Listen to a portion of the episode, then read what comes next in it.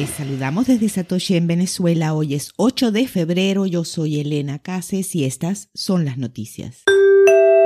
Una pareja es aprehendida por estar detrás del hackeo de Bitfinex en 2016.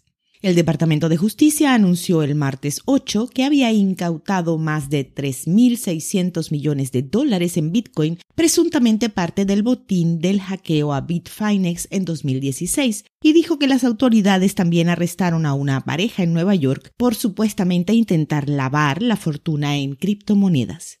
Las autoridades dijeron que Ilya Lichtenstein, de 34 años, y su esposa Heather Morgan, de 31, fueron acusados de conspirar para lavar dinero. Se les acusa de tratar de lavar 119.754 Bitcoin que fueron robados después de que un hacker violara el exchange Bitfinex e iniciara más de 2.000 transacciones no autorizadas. Los fiscales dijeron que el Bitcoin se envió a una billetera digital controlada por Liechtenstein. En el momento del robo, esa cantidad de Bitcoin valía alrededor de 71 millones de dólares. El valor total en la actualidad es de alrededor de 4.500 millones de dólares. Los funcionarios federales dijeron que pudieron incautar alrededor de 94.000 de las monedas robadas por un valor estimado de 3.600 millones.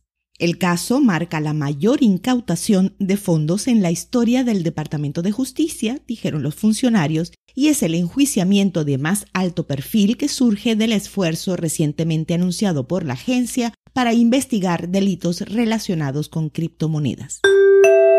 Donaciones de Bitcoin a las ONG ucranianas y los grupos de voluntarios se multiplicaron por 10 durante 2021.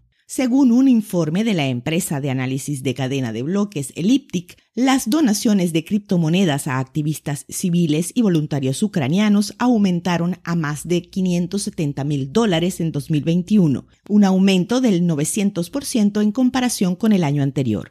Las organizaciones en cuestión surgieron durante la llamada Revolución de Maidán en 2014, cuando Rusia invadió y anexó la península de Crimea y provocó una guerra civil en la parte oriental de Ucrania. Fue entonces cuando los grupos de voluntarios comenzaron a ayudar a las Fuerzas Armadas ucranianas y atacaron a los militares prorrusos. Los grupos dependen de donaciones fiduciarias y en criptomonedas. Las donaciones de Bitcoin en particular han aumentado significativamente durante el último año, dijo Elliptic. Por ejemplo, la billetera Bitcoin de Comeback Life, una organización no gubernamental que recauda fondos para ayudar al ejército ucraniano, recaudó más de 3.8 Bitcoin desde agosto de 2021. El grupo hackivista ucraniano Cyber Alliance, que apunta a militares prorrusos en la región oriental de Donbass, logró recaudar alrededor de 100 mil dólares durante el año pasado en Bitcoin y otras criptomonedas.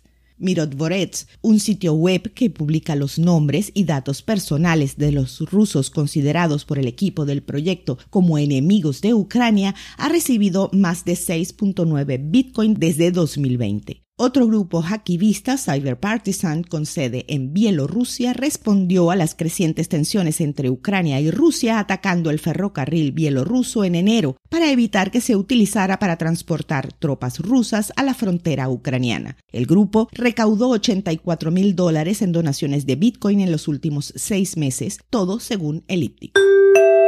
Temporada de altcoins. La reciente subida de Bitcoin acabó con ella rápidamente. Bitcoin comenzó con mal pie este año 2021, cayendo de los 46.200 a los 32.900 dólares en su punto más bajo durante enero, mes que cerró con 16,77% a la baja. Pero durante febrero la historia ha sido otra. Con cerca del 14% de repunte ha remontado un valor de intercambio cercano a los 44 mil dólares por unidad y con ello el liderazgo del mercado de criptomonedas. Las denominadas altcoins mostraban un fuerte dominio hace dos semanas, como refleja blockchaincenter.net, que rastrea este índice. El término conocido como alt season no es más que un momento en el cual el mercado está dominado por el rendimiento de las monedas distintas a Bitcoin.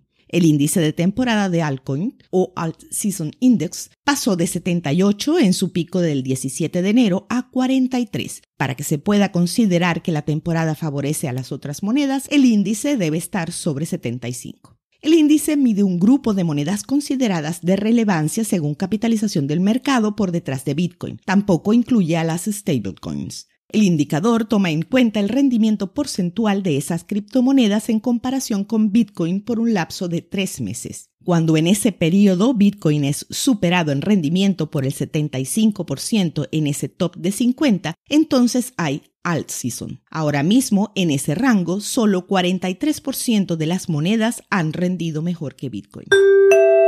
A las 2 de la tarde hora Venezuela, el precio de Bitcoin es de 43.017 dólares con una variación a la baja en 24 horas de 2,57%. El hash rate es de 192.536 exahashes por segundo. Esto fue el Bit desde Satoshi en Venezuela.